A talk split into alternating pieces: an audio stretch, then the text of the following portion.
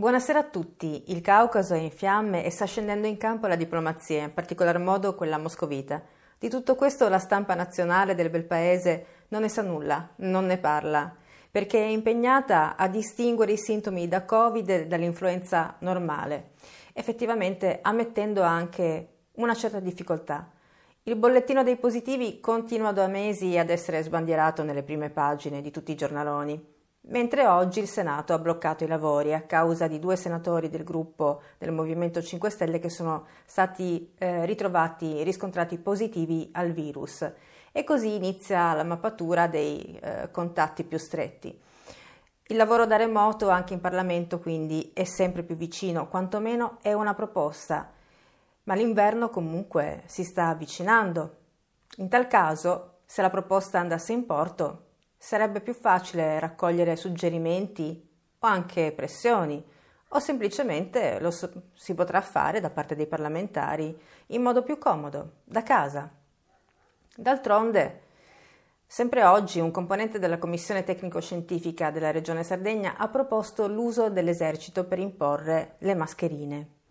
Anche questa è democrazia, come pure la scelta dei noti virologi nei talk show televisivi che da mesi imperversano.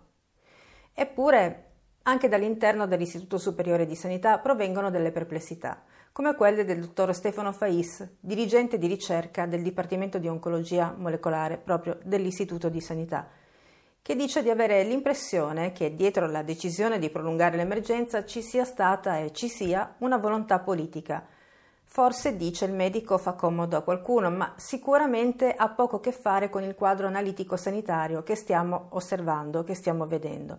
Anzi, aggiunge il dottor Fais, da un punto di vista mediatico è chiaro che si voglia mantenere un livello di paura alto, ma sottolinea facciamo attenzione perché la paura ci rende più deboli al virus e aggiungiamo noi anche alla sete di conoscenza. E allora buona visione. Non si dovrebbe gettare benzina sul fuoco, così il Cremlino replica la Turchia che ha assicurato il suo sostegno all'Azerbaigian. Mosca chiede a tutti i paesi della regione di dare prova di moderazione e in particolare alle parti in conflitto di porre immediatamente fine alle ostilità, così riferisce l'agenzia di stampa russa TASS. Ma il presidente azero, Ilham Aliyev, ha promesso che le operazioni militari andranno avanti fino a quando le forze armene non si ritireranno dal Nagorno-Karabakh, teatro di un sanguinoso conflitto oramai da quattro giorni. Abbiamo solo una condizione, il ritiro totale, incondizionato e senza rinvii delle forze armate dell'Armenia dalla nostra terra. Se il governo dell'Armenia accetterà questa condizione, i combattimenti cesseranno e il sangue smetterà di scorrere, ha così detto Aliyev durante una visita ai soldati feriti, secondo quanto riferito dai media locali. Stando invece a quanto riportato dal portavoce del Ministero della Difesa armeno Ovannisyan in un post su Facebook, l'Azerbaigian starebbe conducendo degli attacchi aerei nell'area settentrionale della linea di contatto del Nagorno-Karabakh. A questa offensiva parteciperebbero anche F-16 e droni delle forze aeree turche e israeliane. Le prime batterie della difesa antiaerea armena S-300 sarebbero andate distrutte nella notte. Votate, votate, votate. Il futuro di questo paese dipende dal vostro voto, ha ripetuto Joe Biden nel primo dibattito televisivo fra i due candidati alla presidenza degli Stati Uniti. Nessuna rassicurazione sul 3 novembre è invece venuta da Trump che ha di nuovo rilanciato la teoria secondo cui il voto per posta è fonte di diffusi brogli. Ci saranno frodi come mai nel passato ed è possibile che non conosceremo l'esito del voto per mesi, ha sottolineato il Presidente che ha di nuovo ventilato la possibilità che un risultato elettorale combattuto possa finire davanti alla Corte Suprema, dove vuole collocare, prima del voto, la giudice Amy Coney Barrett. Il dibattito non pare modificare in modo significativo la dinamica della campagna elettorale. Gli elettori, ancora indecisi, circa l'11% degli aventi diritto al voto, non traggono una visione più chiara di programmi e candidati da un dibattito non gradito alla maggioranza del pubblico televisivo. Da una parte Biden con frasi preparate e snocciolate fra un'offesa e l'altra nei confronti dell'avversario, dall'altra Trump incapace di rispettare il suo turno nella discussione. Questa non è l'America, è uno dei commenti più comuni espressi sui social. a precedere il dibattito è emersa la singolare richiesta del presidente Trump di controllare le orecchie dei due protagonisti, proposta prontamente rifiutata e criticata dai Dem. Molti gli elettori intervistati dalle emittenti televisive statunitensi che vorrebbero una terza scelta. Lo zoccolo duro del Partito Democratico è sempre più sgretolato nonostante la forza martellante della propaganda dei media, per lo più all'unisono contro Trump. Tra i repubblicani sembrano esserci due fazioni contrapposte. Dall'alto qualcuno potrebbe manovrare gli uni e gli altri. Il martedì processuale del giornalista fondatore di Wikileaks, Julian Assange, è stato un susseguirsi di attacchi della pubblica accusa nei confronti di esperti chiamati a testimoniare dalla difesa.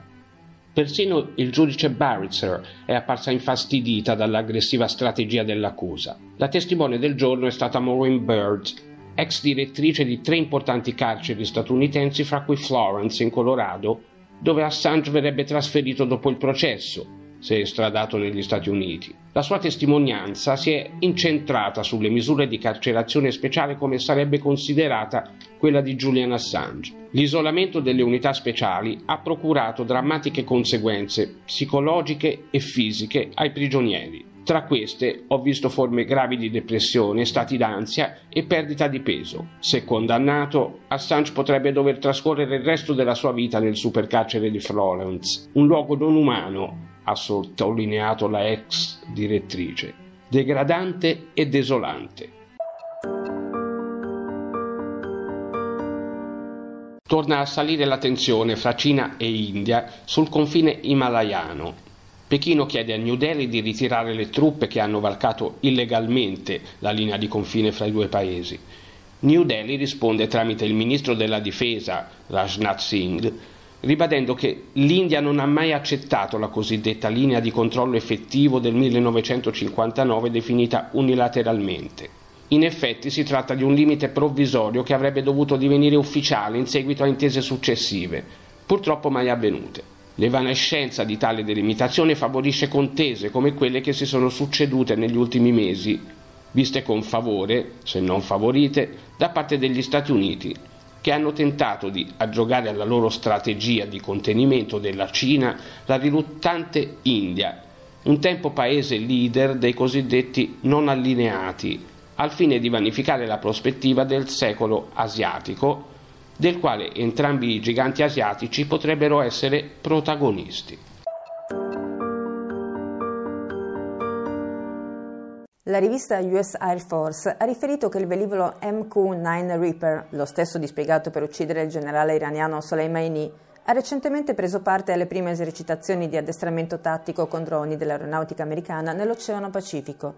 Come fa notare il Global Times, ciò che colpisce particolarmente è la presenza sulle uniformi degli aviatori di top raffiguranti i droni sovrapposti a una mappa della Cina, Secondo il quotidiano, l'ultima volta in cui l'aeronautica americana ha raffigurato un paese sulle divise risale alla guerra del Vietnam.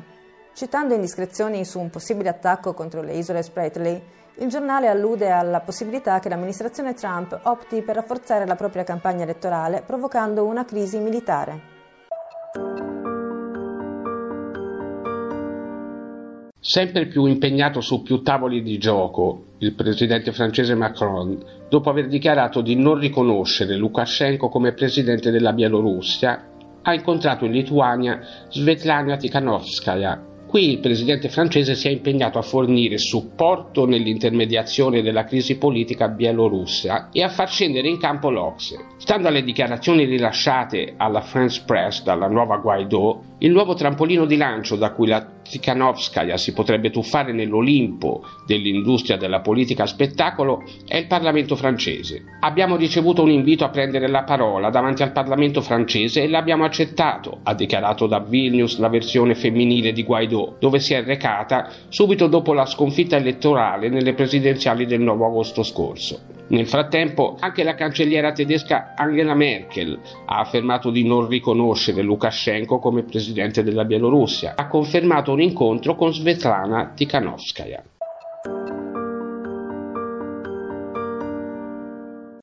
L'ex presidente del Consiglio Matteo Renzi vuole fare il segretario generale della Nato. Jens Stoltenberg terminerà la sua carica nel 2022. A spingere l'ex primo ministro a candidarsi come segretario dell'Alleanza Atlantica sarebbe stata una promessa strappata ad Obama, che a suo tempo avrebbe dichiarato di volersi sdebitare con l'Italia per la mancata nomina di Franco Frattini nel 2016. Tuttavia, la condizione grazie alla quale Renzi potrebbe sedersi al posto di Stoltenberg è il risultato delle elezioni presidenziali. Solo se vincesse Biden, Renzi potrebbe farcela. Si scrive sdebitarsi con l'Italia, ma si legge grazie per l'obbedienza dimostrata.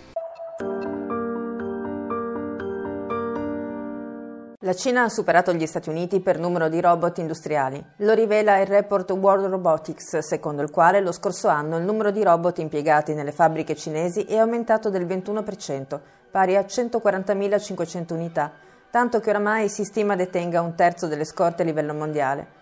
Al contempo, secondo un'inchiesta di Six Stone, le ripercussioni dell'automazione sul mercato del lavoro sarebbero già tangibili. Nella provincia del Guangdong le macchine hanno sostituito anche la manodopera qualificata, costringendo molti ad accettare lavori manuali e stipendi più bassi. Gli Stati Uniti, con appena 33.000 nuovi robot, si posizionano quarti dopo Giappone e Corea del Sud.